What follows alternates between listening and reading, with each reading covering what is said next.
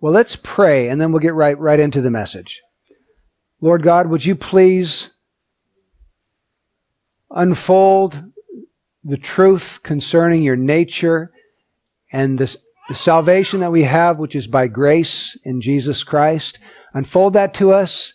We pray that, Lord, you might be able this morning to dispel doubts and confusion that gnaw away at us when we consider some of your scripture. I, pray that you'd help me to be very clear today, Lord. Help me to be very clear, and I pray for the Holy Spirit to work amongst your people. In Jesus' name, amen. well, this morning we're going to be concluding our series on the doctrines of grace. We come to the last one, and we're not looking at any of the five doctrines. We've already looked at those. What, what I would like to do this morning is to talk about questions or objections that you may have concerning the doctrines of grace. Because when I first came to believe them, I had all kinds of questions and I had all kinds of objections and I didn't understand how to put things together. And it took a lot of time and study for me to be able to piece things together. And I hope to help you if that's your situation this morning. Now let's review briefly what those five doctrines are. First one, total inability. Total inability means that men are dead in trespasses and sins and that because they're dead in trespasses and sins, they're totally unable to come to Jesus Christ or to cooperate with God in their salvation. They're completely cut off from Him. They're depraved. Their nature and their heart is bent towards themselves and towards sin. Their, their vision is clouded where they can't see the glory of Christ. The Bible says they can't please God. They can't come to Christ. They cannot understand spiritual things. They can't hear the voice of Christ. They can't see the kingdom. They're completely unable to come to God. That's a desperate condition, isn't it? It's hopeless and helpless and desperate. But that is the biblical position on the state of the natural man, the unregenerate man. Well, the second doctrine helps us with that because it's the doctrine of unconditional election. And simply put, that doctrine states that before the foundation of the world was ever laid, God chose a segment of the human family that he would save through the work of Jesus Christ. He would, because he's a God of love and mercy, he would not expend his justice on every person that was born into the world, but that he would show that mercy to actually a very, very large group of people. The Bible says it's a group that no man can number. I would guess in the millions, if not the billions, are going to be saved through the blood of Christ. But he made that choice and he didn't make it based on anything foreseen in man, like man's choice or man's repentance or man's faith. Because remember, man's dead in sin. He's not going to make that choice. He's not going to believe and he's not going to repent. He's cut off from God and helpless. So God made that choice based on his mere good pleasure alone. That's why we call it unconditional. It wasn't conditioned upon us. The third doctrine is that of particular atonement.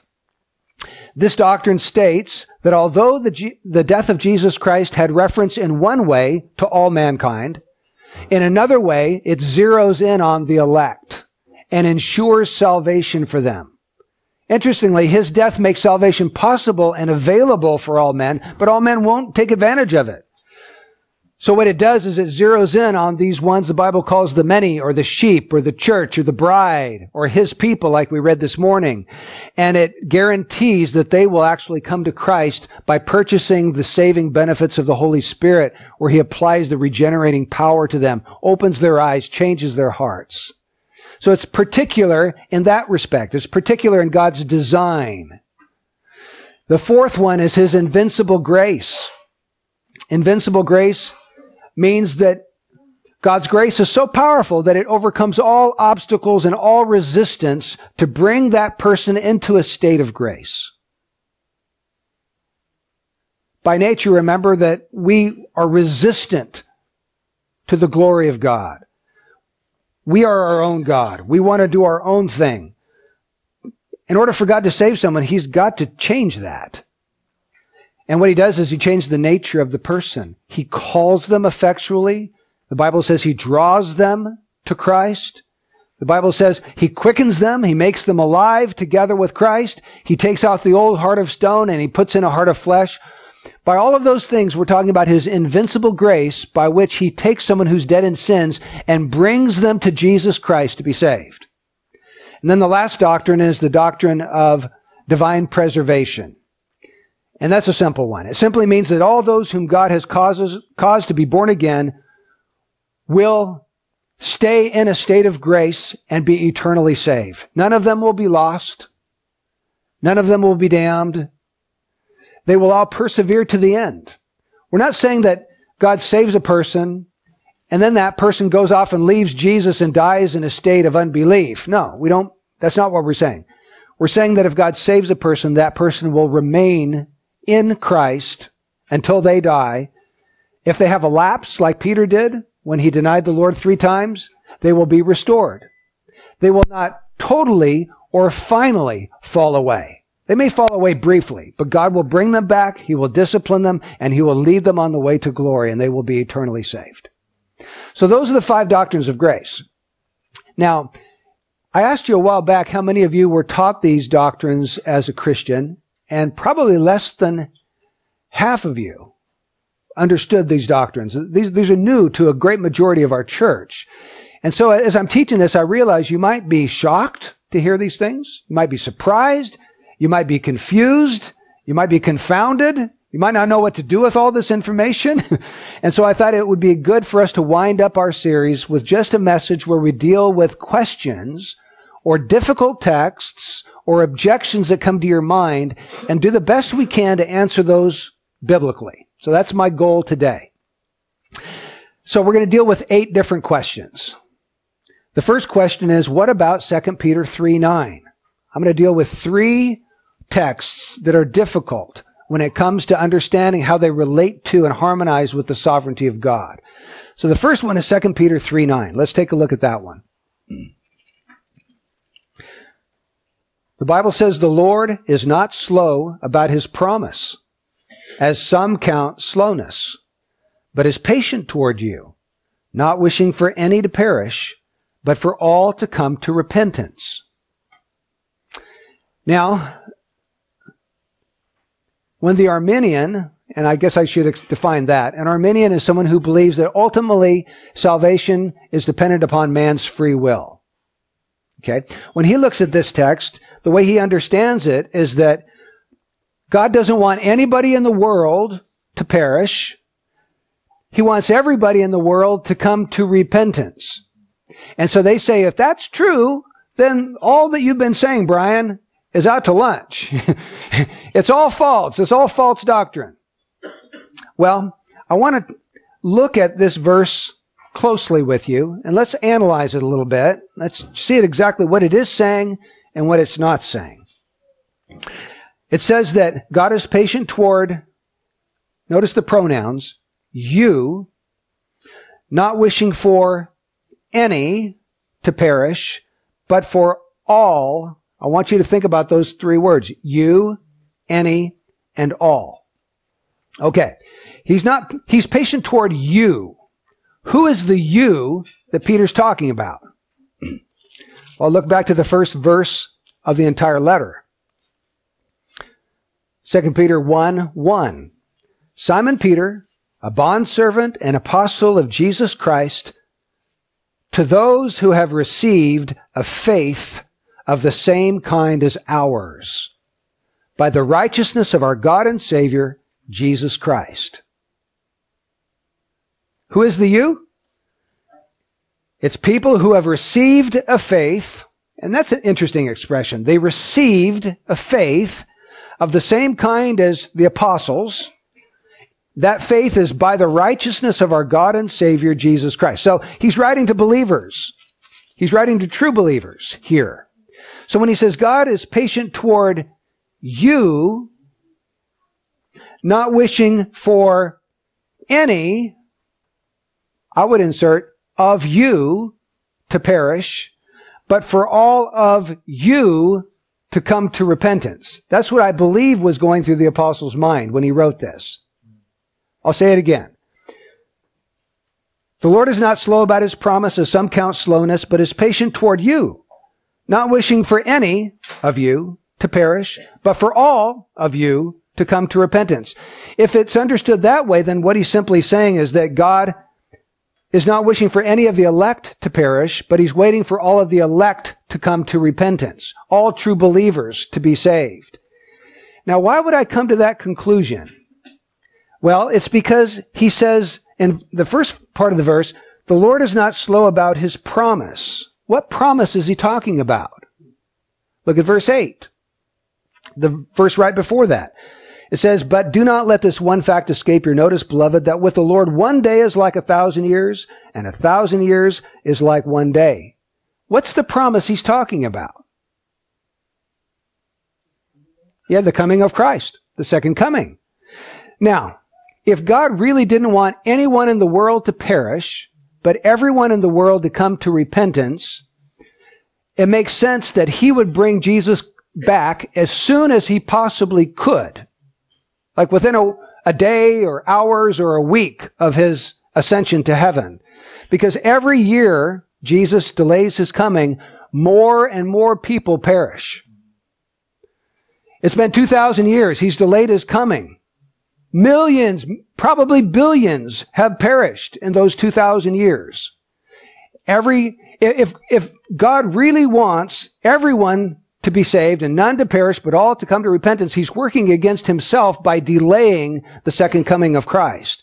So this verse to me doesn't make any sense if you take it to mean, okay, the, the reason why the Lord is delaying his coming is because he wants nobody to perish, but everyone to come to repentance. Do you, do you, understand why I would come to that conclusion? It just doesn't make any sense to me. But it makes perfect sense if you understand that the reason why Christ is delaying is because he's waiting to every last elect person is converted and saved, and then Christ will come. But he's waiting until that last person is converted. He, he can't come before then because that person's been chosen to salvation.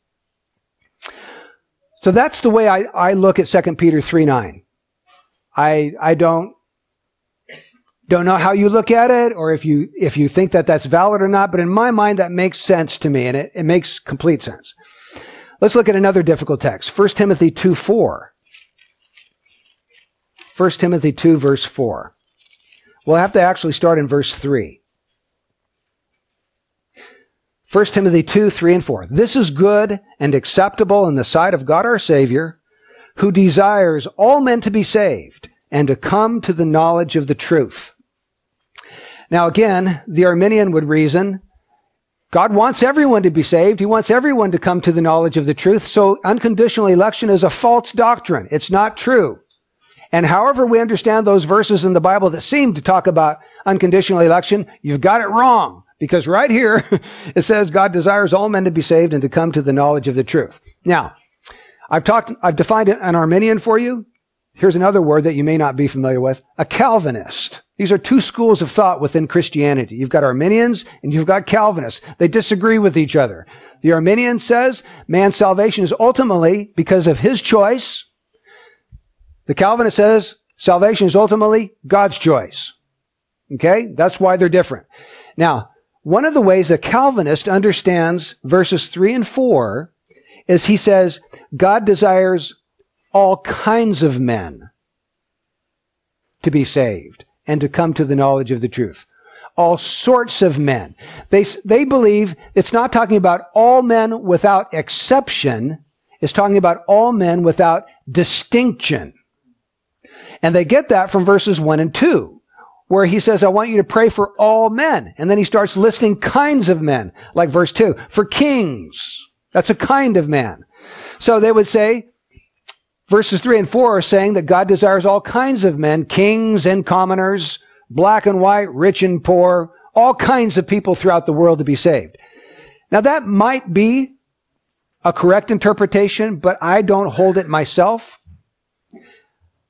Okay, that is one possibility, and I'll let you grapple with it, whether you think that's valid or not.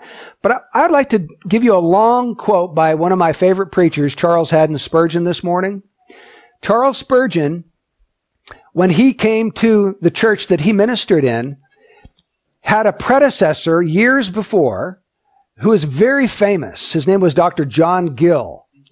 Dr. John Gill was a massive intellect. In fact, he, I have his commentaries in my library. He, he gives, gives his comments on every verse in the Bible. I mean, it's an incredible feat.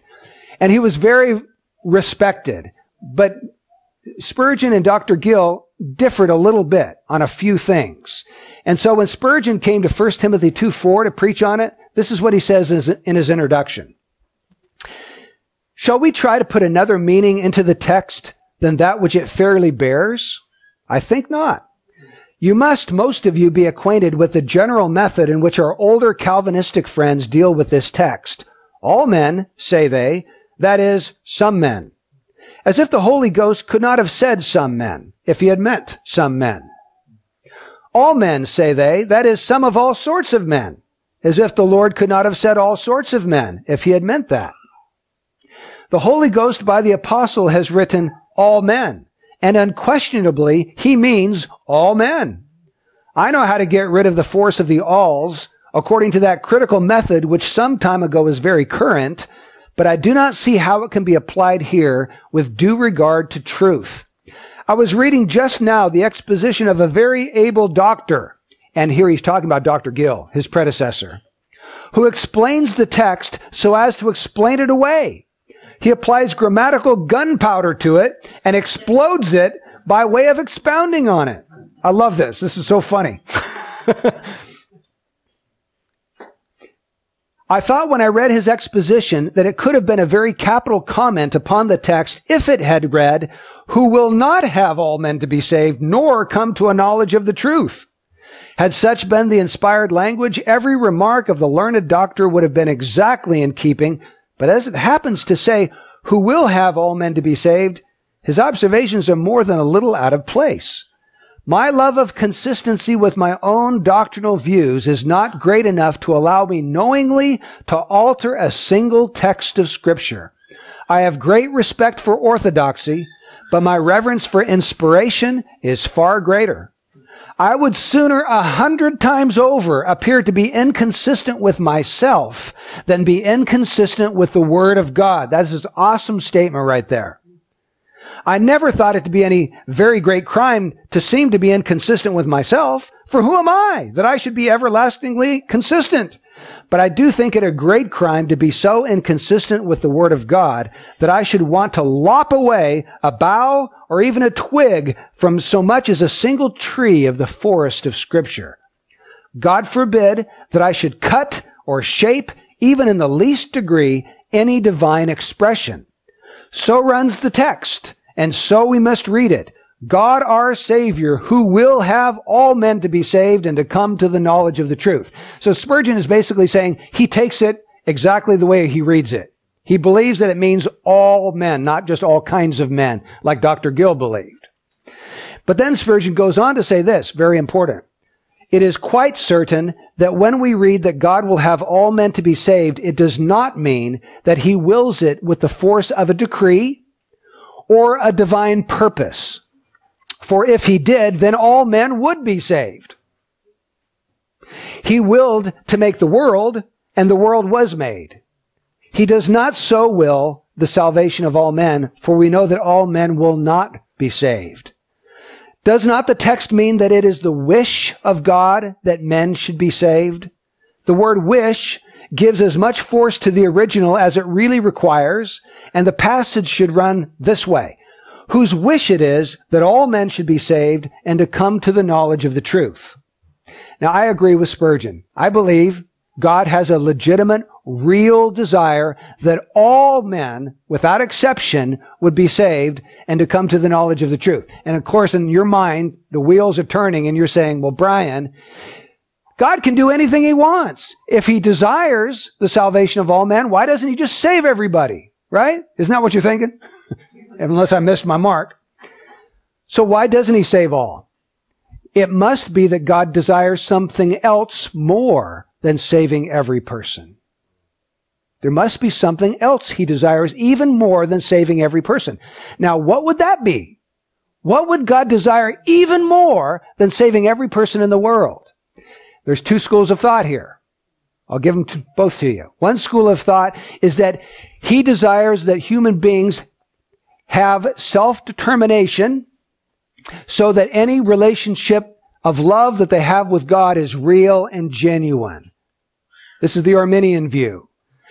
They believe to, to preserve man's free will is so valuable to God that he, he won't just override that free will and save everybody. He'll allow man to use that, that free will to reject him because he values that self-determination and that choice that man makes. Does that make sense? And so he won't override that so he doesn't save all men. Okay, second school of thought. God loves something else more than he loves the idea of saving all men. And what he loves even more than that is to manifest the full range of his wrath and his mercy because that puts his attributes on display. And what God is most concerned with is revealing himself to his creation. I can find no biblical support for the first option. I'm just be honest with you. I can't find anywhere in scripture that says that God loves human self-determination more than he loves saving all men. But I can find biblical support for the second one. Romans 9, 22 and 23 tells us that the second one is what God desires. He wants to d- display his wrath and his mercy. You see, when the Bible uses the expression the will of God, it can have several, several different nuances or shades of meaning. Sometimes when it talks about the will of God, it's talking about the will of his decree. And what I mean by that is God's sovereign will. This is like his sovereign will was that Jesus Christ would come into the world and die on a cross for sin. Nothing is going to stop that. Absolutely nothing can frustrate that plan, right? But sometimes when the Bible talks about the will of God, it's talking about the will of God's command, like the Ten Commandments, or the command to rejoice always or pray without ceasing. These are commands of God. But those commands are frustrated every day throughout the world by millions of people. People are constantly disobeying the will of God's command. So there's different senses in which the Bible uses the will of God. There is a third way the Bible uses the expression the will of God. The will of God's desire. That's what we have here in 1 Timothy 2 4. And sometimes God desires something that God does not fulfill. He does not make it happen, even though He wants it to happen. Perhaps an illustration would help here. In the Revolutionary War, there was a man named Major Andre who committed treason. General George Washington had a decision to make. Would he sign this man's death warrant or not? Now, George Washington was a personal friend of Major Andre. He did not want, on a human level, to sign his death warrant. He had profound compassion on this man. He didn't want him to die, but that was not the only consideration that he had in going into this dis- decision. He also had to use wisdom and justice to make this decision. So it was complicated. It wasn't an easy matter for him to come to a decision. In the end, George Washington did sign the death warrant. Major Andre was hung by the neck until dead. Similarly, God has profound compassion on perishing sinners. He doesn't in and of itself, he doesn't want sinners to perish. But that's not all God has to deal with in making decisions. There's more to it than that. And what is supremely important to God is to display his glory. And if he saved the entire world, he would not be able to display part of the glories, his excellencies and his attributes like justice and wrath. And so God has not decided to save the entire world. He's decided to save a portion of the world and put the full range of his attributes on display.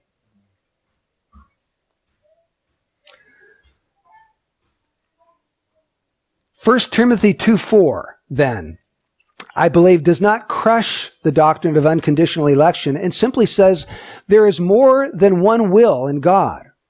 God can truly and genuinely desire the salvation of all men and at the same time have chosen before the foundation of the world to save a portion of the human family. Both of them are true and you have to just accept both. To, to, to believe this way causes tension in your brain. I understand that.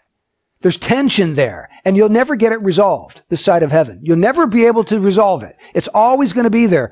But one verse in the Bible says God desires the salvation of all. Believe it. It's the word of God.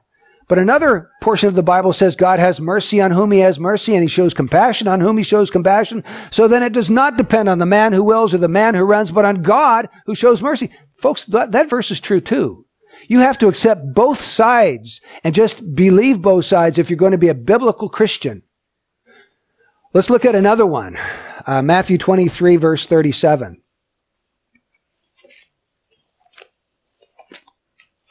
I'm choosing the most difficult texts that people that believe the way I do have to face. And these, these are the, the verses that people bring up again and again and again to argue against the idea that God is sovereign in salvation. Matthew 23, 37. Jerusalem, Jerusalem, you who kills the prophets and stones those who are sent to her. How often I wanted to gather your children together the way a hen gathers her chicks under her wings, and you were unwilling. Now, the way the Arminian understands this verse is he says, invincible grace, that's not true. Look right here, Matthew 23, 37. How often I wanted to save you, but you wouldn't let me. That's the way they understand it. Jesus is trying to save all kinds of people, and those people won't let him save them. Now, is that the way to understand Matthew 23, 37? We're going to really have to get deep into this text this morning, and I really need you to keep your thinking caps on with me.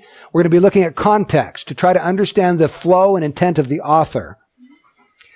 First of all, Jesus is talking about a danger because he compares it to a hen who spreads her wings over her little baby chicks to protect them from the danger that's coming, like a chicken hawk or a fox, right? She's trying to protect her baby chicks. What danger was Jesus talking about? Is he talking about eternal hell as the danger here? Well, there's nothing in the text written about salvation or damnation or hell or heaven or anything like that. Let's see if we can figure out what the danger is from the context. Go back to verse 34. And folks, the, what, what I'm doing right now, I hope you can kind of learn lessons. So as you read the Bible for yourself, you're learning how to read it in its context. Okay? But look at verse 34. Therefore, behold, I am sending you prophets and wise men and scribes. Some of them you will kill and crucify and some of them you will scourge in your synagogues and persecute from city to city, so that upon you may fall the guilt of all the righteous blood shed on earth, from the blood of righteous Abel to the blood of Zechariah, the son of Berechiah, whom you murdered between the temple and the altar. Truly I say to you, all these things will come upon this generation. Now, what in the world is Jesus talking about? He says the guilt of all the righteous men is coming upon this generation. It's going to fall on this generation. How did that guilt fall on that particular generation? What happened? Does anybody know your history? What happened within one generation of Jesus speaking these words to Jerusalem? It was destroyed. Practically wiped off the face of the map. The temple was obliterated. Every stone was taken down from the temple. In fact, look at verse 38, the next verse after the one that we've been looking at. Verse 38 says, Behold, your house is being left to you desolate. What house? The temple. The temple. The danger that Jesus was trying to warn his generation of was the danger of the coming destruction of Jerusalem, where a million Jews were killed. It was a Holocaust in that day. In fact, in the entire Matthew chapter 24 is dealing with that text. It's dealing with the destruction of Jerusalem and the temple. So the context leads us to understand the danger as not being eternal hell. The, the danger is about this thing that's coming within their generation, which happens to be the destruction of Jerusalem and the temple, where a million Jews are going to face their death. Now, who's Jesus talking to? That will help us all in understanding this text. Verse 37, he says, Jerusalem, Jerusalem. The ones who kill the prophets and stone those who are sent to her. He's talking to Jerusalem. But who specifically in Jerusalem? What is Matthew 23 all about, you scholars? What's the context of the entire chapter of Matthew 23? Who's he speaking to there? Be more specific. True. Who is he pronouncing these woes on? The scribes and the Pharisees, the religious leaders of Israel. Eight times in this chapter, he says, woe to you. Now the word woe means cursed are you.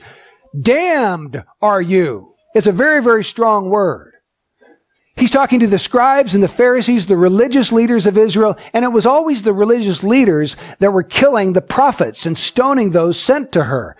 Jesus, and not only that, but let me also say this, the people he's talking to in Matthew 23, he calls hypocrites seven times.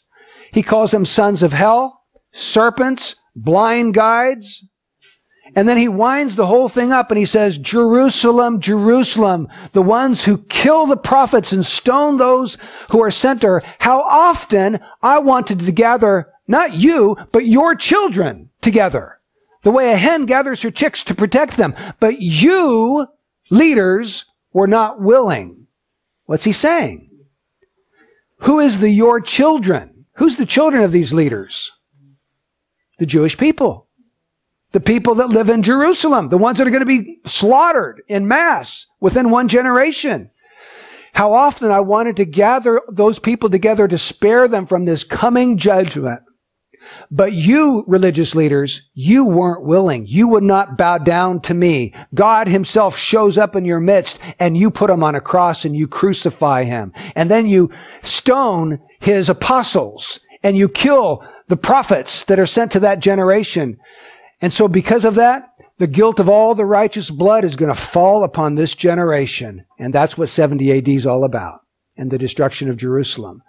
So this text has nothing, it's not talking about salvation. It's talking about the destruction of Jerusalem. And it's talking about the Jews, a million Jews that were crucified in that particular city and that particular day. It's not saying that Jesus today is trying to save a lot of people and they just won't let him do it. That, it's got nothing to do with that. That's not the meaning of this particular passage. Yeah. Okay, let's move on then. We've took, taken a look at three difficult texts. Let's look at a fourth question. How can God hold sinners responsible for what they are unable to do? And this one's a doozy. This is a really hard question. Because we've said that man is in a state of total inability.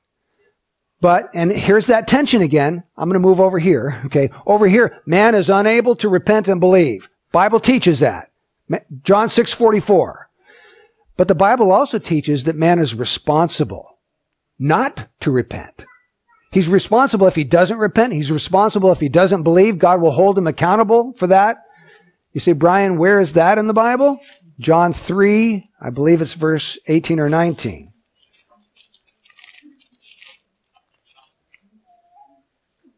Here is verse 18. John 3, 18. He who believes in him is not judged.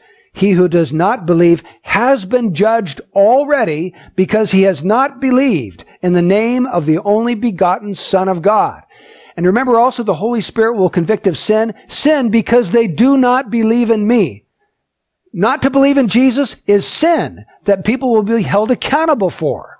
So you've got these two opposing truths like pillars. Man is unable to believe. God will hold man accountable to believe. Now, how is that possible, right? That, this, this is a very, very difficult question. On the surface, it seems unanswerable. But man's inability to believe is man's fault, not God's. God did not create Adam unable to make righteous decisions. Adam was created innocent and upright, according to Ecclesiastes 729. So Adam, as our representative, could have chosen either way. He chose the wrong way. And he plunged the whole race into a fallen state because of that. And you say, well, that was Adam. That wasn't me. So God should not hold me accountable for something that Adam did. Okay, on the surface, that also seems unanswerable. But the problem with all of this is that if you want to eliminate God's judgment on you because of Adam's sin, you've also got to eliminate God's salvation for you because of what Christ did. Because both of them work on exactly the same principle. You are condemned because of what Adam did, because of a representative. You are also saved, not because of what you do, because what your representative did, Jesus Christ, who is the last Adam. Do you understand that? We're saved by grace, which means it's not what I do. It's what he did. I enter into his works and rest in him. So if you want to eliminate condemnation through Adam, you've just lost your salvation because they work on exactly the same principle through a representative. Let's say there's a man who goes to the government and says, I need you to provide me an income for myself and my family because I'm disabled and I can't work. And they look at that man and say, well, you sure are disabled. You, you don't, both arms have been amputated. Yeah, you can't work. You have no arms to work with. But come to find out, this man's lazy. He didn't want to work. He hates working. And so he deliberately had his arms amputated. Is the government going to take care of that man and his family for the rest of their life because he went out and had his arms amputated? Seem no good reason for them to do so. That's the condition of mankind. We've we don't want God. And so we have deliberately opposed God. Our inability stems from ourselves. It's not something God is injecting into us. It's from us ourselves. And we have confirmed that rebellion to God times without number by confirming what Adam did in the garden by rebelling ourselves. So here's the situation really. Man can't come because man won't come. You see, God does not hold us responsible to do something he hasn't equipped us to do. If he held you accountable to fly, you could say, wait a minute, Lord, you didn't give me wings. How can I fly without wings? That doesn't seem right. But God's not holding man accountable to fly. He's holding man accountable to repent. Does man have the natural equipment and faculties necessary to repent? Well, what does man need to be able to repent? He's got to have a brain, got to be able to think, right? And he's got to have a will. He has to be able to make a choice. Do unsaved people have a brain and a will? Yes. So they have the natural faculties that they need to repent. Their inability is not natural, and this is something I learned from Jonathan Edwards. It's not a natural inability, it's a moral inability. It's not that they couldn't come if they wanted to, they just don't want to. It's a moral inability. They have the equipment necessary, but their heart is so set against this idea of coming and bowing down before God and following Christ that they won't do it. And so because they don't want to, they find themselves in a, in a state where they can't. They're unable to do it. It's like Genesis 37, 4. Do you remember the story of Joseph and Jacob gave him this coat of many colors and he loved him more than all the 12 brothers? Well, notice this. This is a, a perfect example of moral inability. Genesis 37, 4. His brothers saw that their father loved him more than all his brothers, and so they hated him and could not speak to him on friendly terms. Now think about that statement. Joseph's brothers could not speak to him on friendly terms. Well, why not? Didn't they have a mouth? Didn't they have lips? Didn't they have a tongue? They had all the natural equipment they needed to speak to him on friendly terms, but they didn't have a heart to be able to do it. You see, man's inability comes from a, a, wicked heart, a fallen, depraved heart that's cut off from God. If his heart was set right, he could repent like that. And his bad heart is his own fault. And he's accountable to God for that bad heart.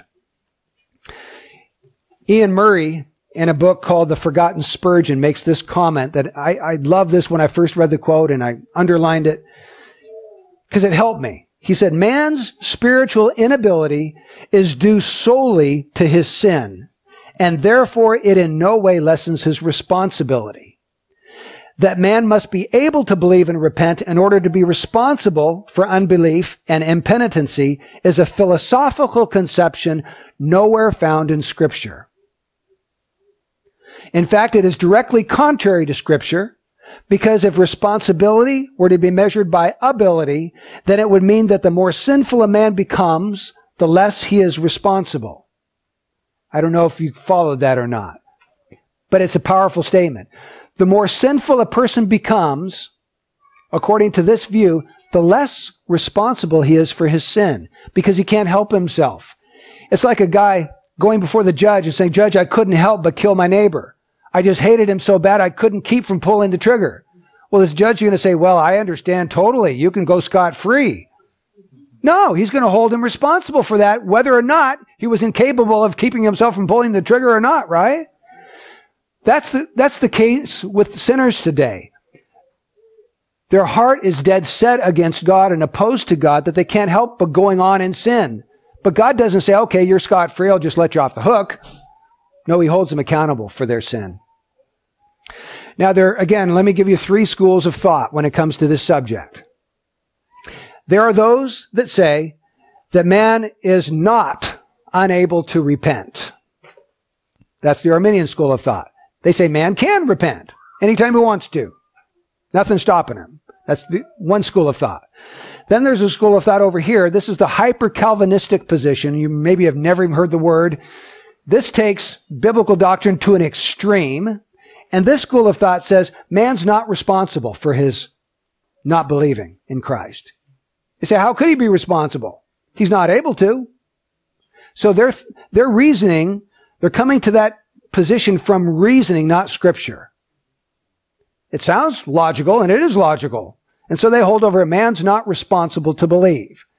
It's not man's duty to believe. In fact, they don't even preach the gospel to lost people. There must be some sign that they're elect before they'll even preach to them. That's the hyper Calvinistic position. So you've got the people over here. Man can repent anytime they want to. Over here, man's not responsible for unbelief. And then there's this middle position, which is the one that I have embraced, which says, no, man is unable to repent and man is responsible for his sin. And I'm just going to live with the tension that that provides because I think that's what the Bible teaches me. And I have to do business with this book. This is God's revelation. I can't just, like Spurgeon says, lop off a bough here or cut off a twig there of the forest of scripture. If it, if the Bible reveals something, then it's our duty to believe it and to communicate that. Okay, let's turn to a fifth question. What about the biblical teaching on free will? What about that teaching? Well, first of all, where is it in the Bible? That's what I would ask. What biblical teaching on free will? I took a concordance and looked up free will, and you know what? It appears about seven or eight times um, every time it it occurs in the Bible, it's about the free will offerings in the Old Testament. It's not about man having a free will to make choices. So the, the, the phrase free will doesn't even come up in the Bible at all. If the concept is true, then we'd have to find that concept. We need to be careful how we define free will. If we mean by free will that man is a slave of sin and has the ability on his own to break free from sin and to choose Christ, that's not taught in this book. This book teaches that men are slaves of sin. They're chained. They can't break free. But if you mean by free will that all men are free to choose according to their nature, then absolutely. If you want to define free will that way, I would say absolutely man has a free will. All of us get to choose according to our nature. Nobody gets to choose contrary to his nature, not even God. God can't lie because it's contrary to his nature. God can't die because it's contrary to his nature. He can only make choices consistent with who he is. And friend, you and I, we can only make choices consistent with our nature, who we are. But God gives all mankind the freedom to make whatever choice they want, consistent with their nature. Let's say there's a pig and you want that pig to come be your pet and live in the house with you. And so you give the pig a choice. Okay, Mr. Pig, you can come live in my house and sleep on the couch, or you can go live in that big uh, pig hole that mud hole outside and wallow around in the mire. You, you have a free will, Mr. Pig. What do you want to do? 100 out of 100 times, guess where the pig's going? Back to the mud hole, right? Now you say, okay, if I could just somehow change that pig's nature, I know, I'll take the spirit of my cat, take it out of my cat, and put that cat spirit into the pig. Guess what? Mr. Pig's coming to live in the house now because he's got a pig nature. I mean, a cat nature. And cats love to be clean. They love to curl up on your couch and be clean and wash themselves off. So what does God do in salvation? He takes out the pig nature. He puts in the divine nature. He changes the heart so that it's not gravitating towards sin, now the heart gravitates to Christ and holiness and righteousness. See, that's how salvation works. There's got to be a change of nature or no one will ever be saved. Number six, let's take a look at another question. How can sovereign election be true when so few people believe it? Now that was a question I had when I first started stumbling upon these things in the Bible, like Romans chapter 9. Wait a minute, I don't know anybody else who believes that. How can it possibly be true? I've got to be wrong. I've got to be understanding the Bible wrong. Well, what's interesting is that Martin Luther spearheaded the Protestant Reformation. It started in about the year 1517. For the next 200 years, what I'm teaching you was the dominant thought within Christianity during that time. It was the majority view. There were some that did not believe it, but most evangelical Christians believed in the five doctrines of grace. It was also included in the creeds and confessions of the Reformed churches, the Presbyterian churches, the Baptist churches, the Anglican churches, and the Congregational churches during that period of time. What I've been teaching you can be found in the Belgic Confession of 1561, the Heidelberg Catechism of 1563, the 39 Articles of the Church of England in 1563, the Second Helvetic Confession in 1566, the Canons of the Synod of Dort in 1619, the Westminster Confession of Faith, the Savoy Declaration, the London Confession of 1689, and the New Hampshire Confession in 1833, among others. These are just a sampling of the creeds, historical creeds and confessions of the church. And yes, in the 20th century, this was the minority view amongst evangelical Christians, the, the view of sovereign grace. But interestingly, within the last 25 years, there's been a tremendous resurgence of thought along reformed lines. I'm not ex- exactly sure how that happened, but a tremendous. I think John Piper has been one that God has used in a very powerful way here in America over the last 25 years or so. Um, there's been others. John MacArthur has been another advocate. You've got the Acts 29 churches that are all reformed churches. Some of them are mega churches with thousands of and thousands of people. Matt Chandler is one. Um, I don't know. He God has just kind of raised up a new generation that believe that God is sovereign, that God saves sinners all by Himself. Uh, this truth was taught by Augustine, Martin Luther, John Calvin, John Knox, Hugh Latimer, William Tyndale, John Owen, John Bunyan, the author of Pilgrim's Progress, Matthew Henry, have you ever read his commentary? He believed in sovereign grace. George Whitefield, probably the greatest evangelist who has ever lived, and I'm not, um, what's that word? Exa- I'm not exaggerating when I say that. I've read his volume three times, two big books, 600 pages each. It was amazing what God did through this man. Jonathan Edwards, probably the greatest thinker that America produced. David Brainerd, the missionary to the Indians. Isaac Watts, John Newton, the one who wrote Amazing Grace. William Carey, the one who spearheaded the missions movement in the late 1700s. Robert Murray M'Cheyne, Charles Haddon Spurgeon, my hero, Arthur W. Pink, and then Martyn Lloyd-Jones, England's British uh, expositor. And that's just another sampling. But so we're not talking about just this tiny, tiny little fringe group of people believe this. We're talking about mainstream Christianity flowing out of the Reformation movement. Okay, let's look at number seven. Won't belief in sovereign grace put out the fires of evangelism? In other words, people say, if I believe what you believe, I'd never witness again. Why should I? Why should I witness if God has got an elect people that he's already chosen, he's going to save them no matter what? I can just sit down on my hands and just wait until Christ comes back, basically.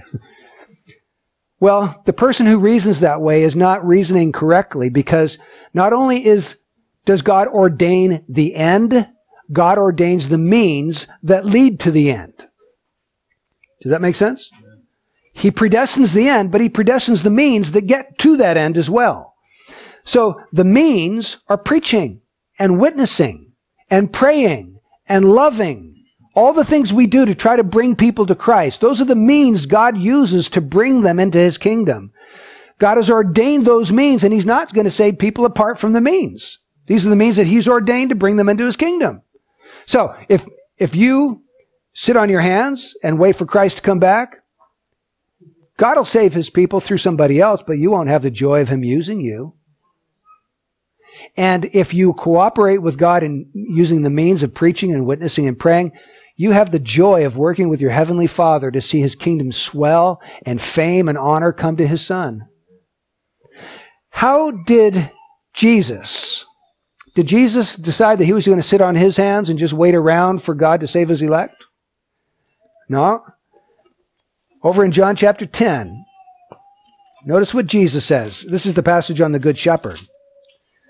In verse 16, he says, I have other sheep which are not of this fold. What doctrine is that? I have other sheep. Unconditional election. They've already been chosen. But he goes on to say, I must bring them also. And they will hear my voice and they will become one flock with one shepherd. I have them, even though they're not even saved yet. In God's eternal decree, they're His.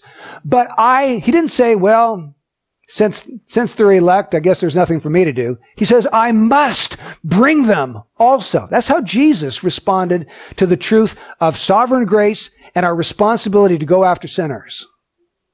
Or let's take a look at the apostle Paul. Go over to, um, 2 Timothy chapter 2.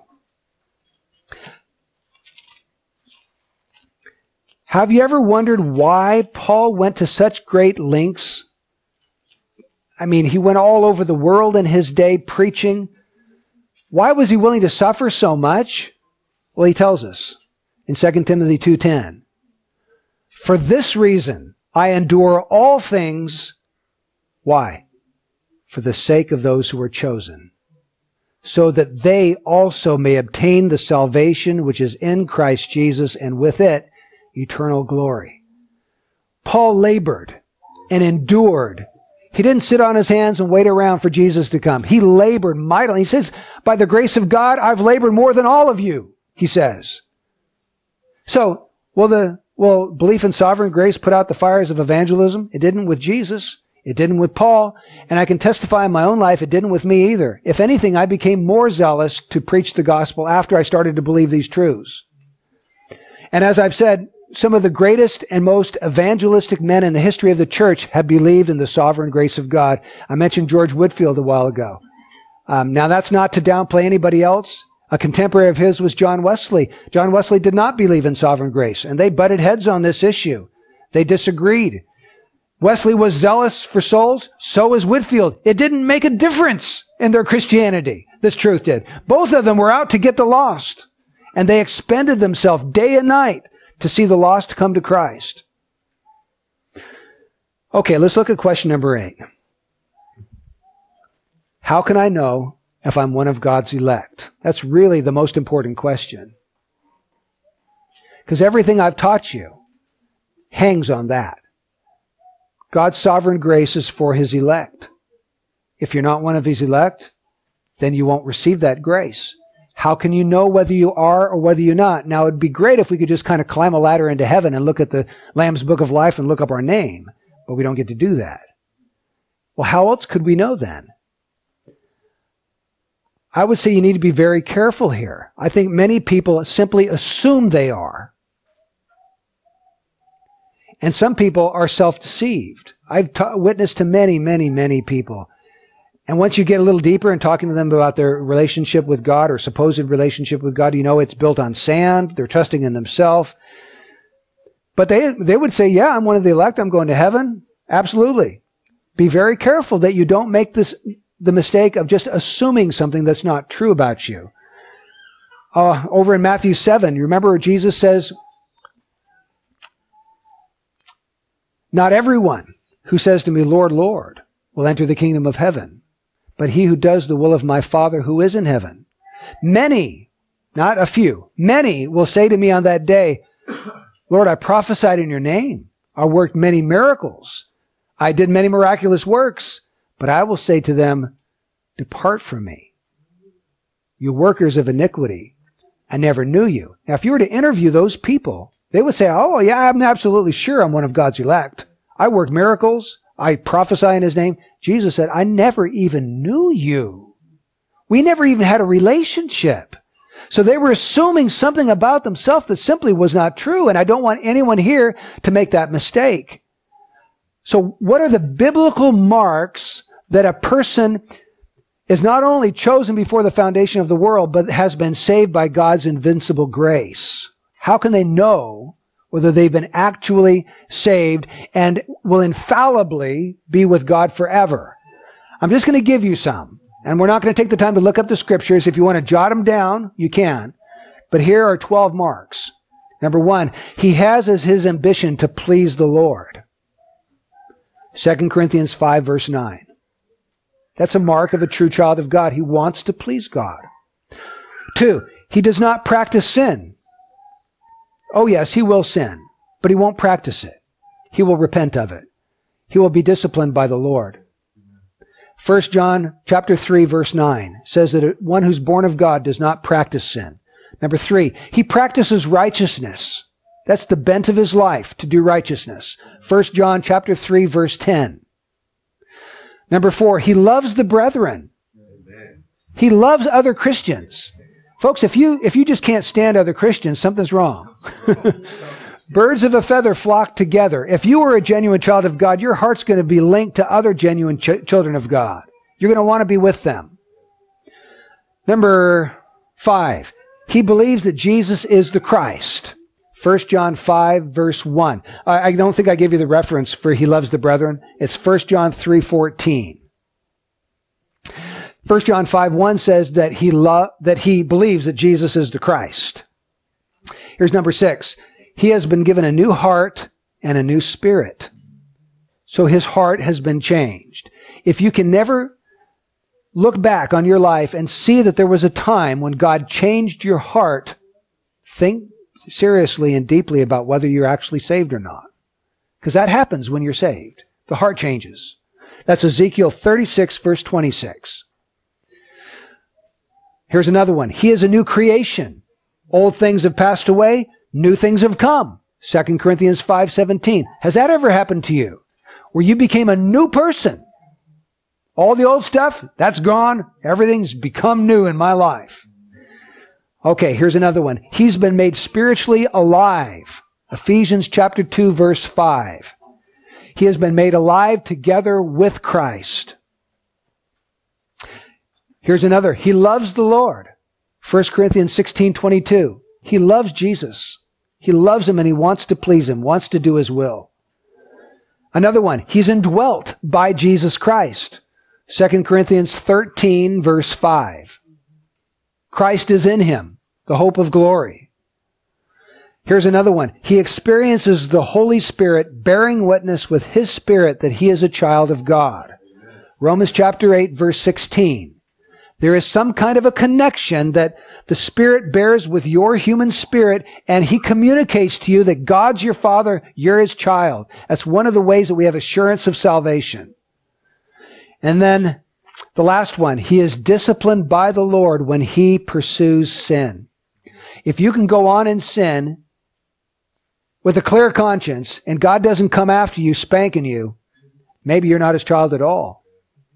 God will get you. If you're his own child, he's not going to let you go back into sin. Just like with Peter, when he uh, denied the Lord three times, he got him. The Lord restored him. He brought him back. 2 Peter 1.10 says, Be all the more diligent to make his calling and choosing of you certain. That's a command that is laid upon every child of God. God wants you to be all the more diligent, which means to make every effort to make God's election of you and his calling of you certain. If you have doubt in that area, well, how would you do that? You, you would give yourself to the earlier part of 2 Peter chapter 1, which says that um, we start off with knowledge and we go on there to self-control and then to brotherly kindness and to love. And there's a whole list of things, he says, that we're to pursue. So you pursue Christ and you pursue the Christian life and assurance wells up in your heart over time. And you make your calling and election sure that way. So I, I hope that I have addressed the questions that you had. I wasn't sure because no one texted me or emailed me this week, so I had to just go on what I thought the questions would be that you had. Um, if you are uncertain as to whether you're a Christian today, seek God. Repent. God's holding you responsible today, right now, to repent. It's your duty to do that. You must do that. He's holding you responsible to believe right now, today, not to put it off, not to wait for the Spirit to move. He's calling you to believe. He's calling you to repent. And if you don't know whether you're a true child of God, I, my counsel is get alone with God and really do business with Him. Pour out your heart to Him. Confess your sins to Him. Grieve over your sins. Trust in the atoning work of Jesus Christ. Put your full trust there. Take it off of anything that you've ever done or ever will do and say, Jesus is all my righteousness. My trust is in Him alone. And if you will trust in the Lord, the Bible says He will save you. He who calls in the name of the Lord will be saved. If you have assurance, biblical assurance that you're a child of God, man, rejoice, worship, love the Lord, walk in freedom, enjoy God. I mean, these are the things. If, if you believe God has shed his sovereign grace on you, then just live with joy and seek to bring as many other people as you possibly can into his kingdom. Amen. Let's pray. Lord, thank you for your wonderful, wonderful grace. Even if we spent all year talking about it, it, it would never grow tiring to us, Lord, because we love the sound of your gospel published the glad tidings of eternal life through Jesus Christ. I pray, the Lord, that you would, in some measure, use this message to dispel doubts and fears and things like that that people might be dealing with, confusion. Lord, take that away and fill them with joy and peace and love instead. In Jesus' name, amen.